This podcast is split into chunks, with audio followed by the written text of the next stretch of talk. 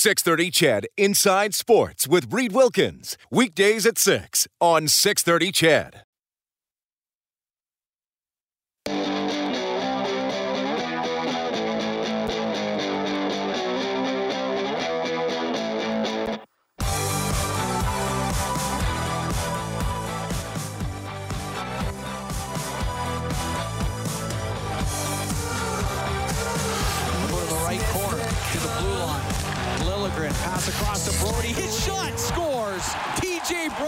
Go. That was redirected in front of the net past Koskinen, and it's 3 0 for the Leafs. Skate into the Oiler end. Forced over to the left. Goes into left wing corner. Now in behind the net. Nylander centering pass. It goes to Rielly. He scores. Morgan Rielly slipped in from the left point. And he goes high stick side on Koskinen. And Leafs are up 4-1. Yeah, 5-1 would be the final. Another tough go for the Oilers last night, who did have some chances on Jack Campbell. Leon Draisaitl open net, couldn't put it home. Would have given the Oilers a long-awaited first goal of the game. The losing streak is at six for Edmonton. He joins us every two weeks on Inside Sports, courtesy Avalon Foundation Repair, Western Canada's leading basement waterproofing company for over 50 years, home of the lifetime warranty. It is Craig MacTavish checking in tonight. Mac T, how are you doing, sir? Hi. It's it sounds like uh, the Oilers could use uh, a little bit of Avalon service right now for foundation repair. uh, I was at the game last night, um, obviously, but uh, really, really think it's a growth period of time for the Oilers right now, and you know, so their adversity is, uh, you know, really good for growth, and they're sure facing their share of adversity here right now. But uh, no pleasure to be back, Reid. Thanks. Yeah, well, see that see that's why first of all, just the way you started there, and and I, I, played a bunch of audio from Glenn Gulutzan in the first half hour of the show, and it's always interesting hearing from people who coached or who are coaches, because uh, you, you, know, hey, uh, you know, Rob and I interact a lot with fans, and uh, the sky is falling, and they're never going to win another game, and everybody's going to have to be traded uh, and Glenn Gulutzan said, look, the, the results are lagging. He thinks they've played well enough to win, but they haven't. And, and, and you came on and said it, it, adversity is a time to grow. So I, I, appreciate that. How you know the people who have been in, in the coach's office there, totally different perspective than pretty much anybody else would have. Yeah, well, the panic threshold is uh, is is low here in uh, Canadian hockey market with as high expectations as uh, we all have for the Oilers. And, uh, you know, the, the, the, the, positive signs I saw of the game last night were just the overall effort early. And, uh, you know, you want to see a team in a situation like that come out inspired. And, uh, and it's got to be led by by your top players, and I really thought that was the case. Darnell had a big hit early. Uh, Leon, I mean, this isn't intensity and uh, physical play. He's he's very capable of doing that, but it's not necessarily his calling card, and, and it was last night. I thought he was a man on a mission and really showed a lot of excellent leadership for the group. And uh, you know, Leon can get down when things aren't going well. But I mean, he really he really showed me something last night uh, in in the way that he played. And you know, when you're evaluating this, and it's hard for the coach of the team or the coaches of the team to to do it, but I always try to when you're evaluating this. Like the, the offense is fickle, and it, it it comes and goes. I mean, the intensity, the work ethic, the physical play, and the accountability defensively, those, those are choices that you have uh, as a player and as a team every night. They're there for you uh, if you want to grab them. And to me, there there was a real collective effort uh, at the start to do that, and uh, you could tell the team came out uh, pretty inspired, and, and, the energy in the building was great. Unfortunately, Toronto's lethal right now, and uh, Jack Campbell's almost unbeatable, and not just for the Oilers, but for everybody. I mean, they're they're they're they're a, they're they're a formidable force. They're they're I mean, they've got the most points in the league for a reason, and uh, you know, but you just as a coach and the coaching staff and and as a teammate and a player, you you have to. Uh, you know, you just you have to keep the spirit. You can't you can't get down because if the energy goes, then, then it's a, then it's a slippery slope. But uh, you know, there were some guys there in the last half of the game I thought that didn't play very well. But the, you know, when you're losing games, guys aren't on top of their game, and you got to find a way to get it back. And where's your reference point? Some of these guys are younger players, uh, experienced guys, and we've all as players lost it. Where I remember one year I couldn't carry the puck for 10 feet. And how, how do you get it back? You, you get into practice, you start handling the puck, but you know, I had that reference point, and veteran players have that reference point. But some of the young players, they just uh, they they they they don't really uh, know at this point. I think how, how to get back on top of their game, and uh, you know they're going to need a, a break, and you got to get to the net and try and get lucky, and then get some confidence by getting a break. But it's uh, there's plenty of good signs, I think.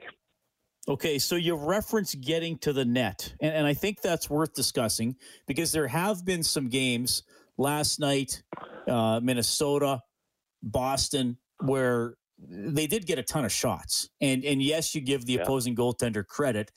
Is there enough though? Net, whether you want to call it net front presence, greasy, greasy goal scoring opportunities. I, I mean, is there it, enough of that? It's it, no. The short answer, no.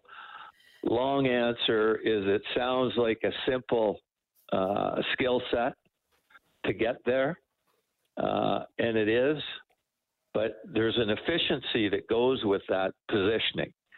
And it's very hard to teach net front efficiency. And guys that have it, Hyman is, you know, clearly our best and most efficient player at the net.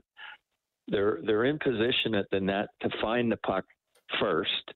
They don't fight unnecessary battles. You're not engaged in a battle till you read that the puck's going to get to that area, and then you push off, free up your arms, and try and get a stick on it to deflect it, or find it as it goes to the net. I mean, there's some guys that will go to the net, but then when they get there, they don't know what they're doing there. And uh, I think there's a there, there's a certain amount of that. I think Wayne Simmonds is, is a good example of a guy who's spent a lot of time at the net, efficiency at the net. Uh, but it, it is in coaching. It's it's a simple concept, but it's it's not uh, easily translated.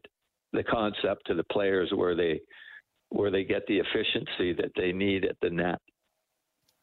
Well, I love how you explain that, that y- you can be in front of the net, but if your arms are tied up and your stick is tied up, it doesn't matter if the if the puck is sitting there. That's yeah. Yeah, they, they, the opposition, like the Chris Prongers of the world, they, they don't get engaged, but they find the puck first. You know, right? You're you're you just you, it's it, it's it's more complicated than it than it sounds. Okay, so I, I asked Gully today as well because they, they did a drill and it's it's certainly not a new drill, and they did it earlier this season. But they put the nets on the blue line, and they play three on three in the neutral zone. If the puck goes, you know, across the blue line, the, a, a coach just fires one back in, and keep going. So I said, I asked Gulson, did that relate to anything? Uh, specific in your game? And and he said primarily, he gave a, a, longer answer, but he said primarily winning puck battles and having good body position in confined spaces. When you were coaching, would you, like if it was a, a tough stretch or maybe any stretch, like would you would every single drill be tailored to uh, you know correcting little issues, and, and would you make the players totally aware of why they were doing the drill, or would you just kind of do it and hope that it would just create habits without you banging it into their head, so to speak? I, I think as a coaching staff, the coaching staff would get together and, and identify things that they wanted to work on based on the game. Every coaching staff is going to do that. And what what's the uh, what's the what's the mix of drills? Today, for me, it would have been a lot of that. I mean, tight area hockey is not this team's calling card yet, and uh, you have to be good in tight areas. And do we have guys that are pretty good in tight areas or really good in tight areas? Yeah, but not not collectively. It's not really a strength of uh, of the hockey team. So that that would be one for sure. Tight area hockey is is so critical. Really, there's and winning puck battles. I mean, there's really effectively three states in the game of hockey.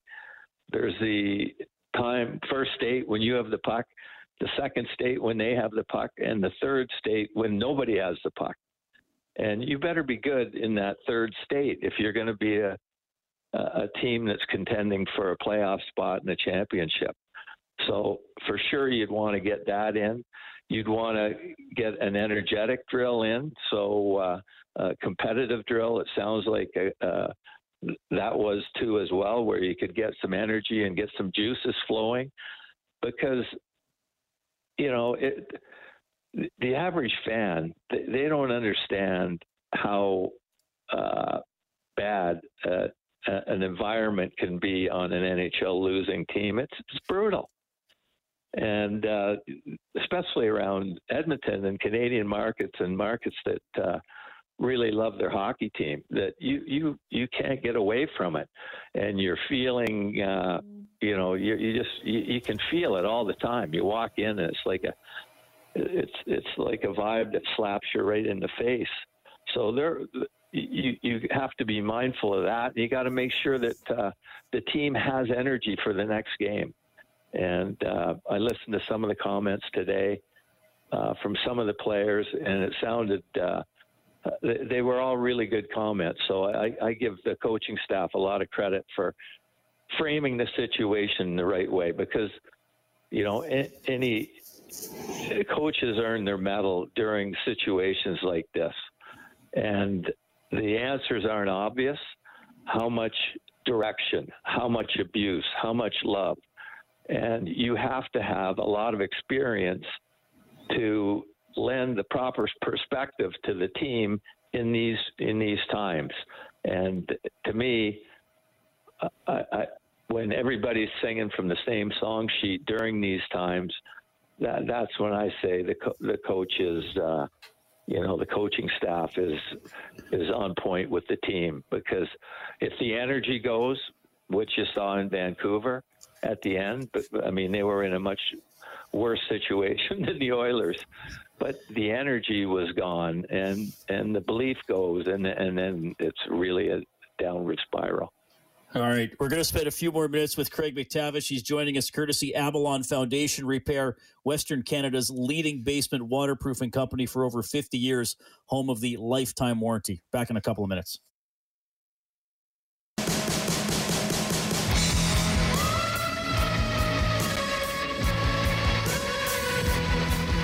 And we'll have Aaron Grymes from the Edmonton Elks on at 7.30 tonight as he signs a two-year extension with the Green and Gold. Craig MacTavish joining us tonight. All right, Craig, I'm going to uh, I, am going to story time here, I guess. Uh, okay. I interviewed Devan Dubnyk a couple of days ago, and uh, I asked him about the year he wound up getting traded away. And he said, well, you know, things were on the uptick the previous year, and then uh, things kind of plummeted, and, and it wasn't a great situation. But he did say this it would have been a lot better if I just would have stopped the puck. Um, you know, you were managing that club. Uh, just, you know, hearing the Dubnyk said that, does, does that take you back to anything or anything you'd like to share about Dubnyk? Well, no, not really. But, uh, I mean, we all figure things out as life goes on, right? and uh, it's uh, I remember when I went to Philly, same thing. You, you, just don't know what you don't know at those times, and uh, you know every time I see Terry Murray now, who was a coach at the time, I always apologize. Uh, you know, because you, you, you figure these things out over time.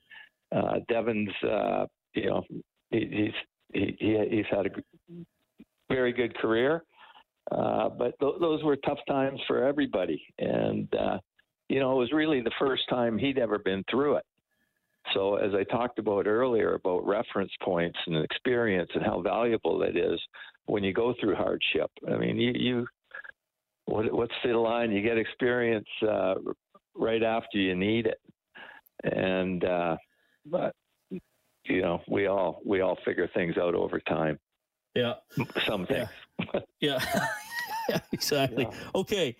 So I, I, want to ask you about this as well. Uh, obviously, the Leafs were here, so you have all the Leafs jerseys. Rob Brown always tells a great story about when he played for Hartford and Boston came into play. It was basically a road game for the Whalers because there were so many Boston fans. Uh, your experience as, as a player, coach, or even if you were managing and just looking into the crowd, or even now as a broadcaster, do, do you ever like? Was there any fan base where you you were just like? okay, come on, like you guys again, where are you coming from? Or you know, what, what did it did it bother you if there were a lot of visiting teams fans in your building? I'm just wondering if you have any recollections there. Oh, Leaf fans for sure, yeah. and Hab fans. Uh, uh, I mean, a lot. We used to go up to the oil patch, and uh, I mean, there's a lot of Nova Scotia Nova Scotianers up there and Newfoundlanders, and they're hardcore Leaf fans. It was just we'd just be doing battle with them, and uh, I'd say to these guys, like, hey, the NHL expanded west years ago, guys. Come on. but you, you get to, uh, you know, and that's what makes it such a painful loss last night because as Oiler fans, we're proud, and you know, we they we just didn't have enough ammo last night, and really, uh, it, it, it wasn't that, that the team didn't put in a, a, a good effort and you know and and wilted. It just wasn't that night, and it was the wrong night for it not to be that night. I mean, I saw in front of me there was you know altercations and you know you it's an ugly scene that you you don't want to see and uh some of it w- were Oiler fans you know that were hassling the, the Leaf fans and you you want it to be uh, a healthy give and take and all for the right reasons. But then, then you add a few elements and it can get carried away. It's it's it's actually worse in Europe. Like if you can believe it, in Switzerland where I coached last year, they're supposed to be the most passive, neutral people, but they when when uh, they have sections for the opposition fans in your building that are fenced off. Because they, because they can't interact together without fighting. And uh, you know, to me, that was the ultimate irony of working and living in Switzerland. well, uh, we'll go down that road, I'm sure, as we move throughout the season. We haven't scratched the surface yet on uh, on some of your stories from coaching in Switzerland. Craig, always appreciate your perspective. Uh, we love having you on the show here every couple of weeks. Uh, I guess yeah, uh, I guess we may not talk to you before Christmas, so Merry Christmas. Hope all is well with you and your family, man. All the best. Thanks. Happy holidays to everybody. Thank you.